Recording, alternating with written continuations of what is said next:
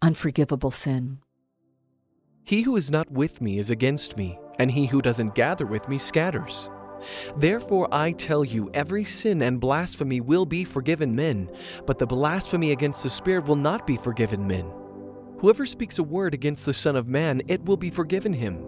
But whoever speaks against the Holy Spirit, it will not be forgiven him, neither in this age nor in that which is to come.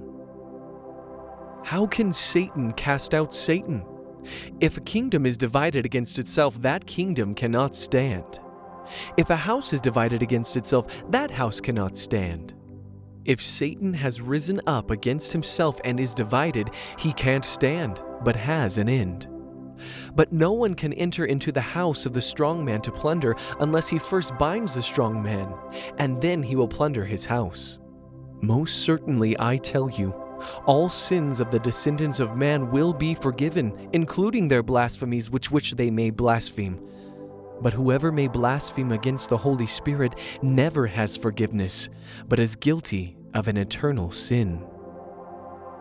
I tell you, everyone who confesses me before men, him will the Son of Man also confess before the angels of God. But he who denies me in the presence of men will be denied in the presence of the angels of God.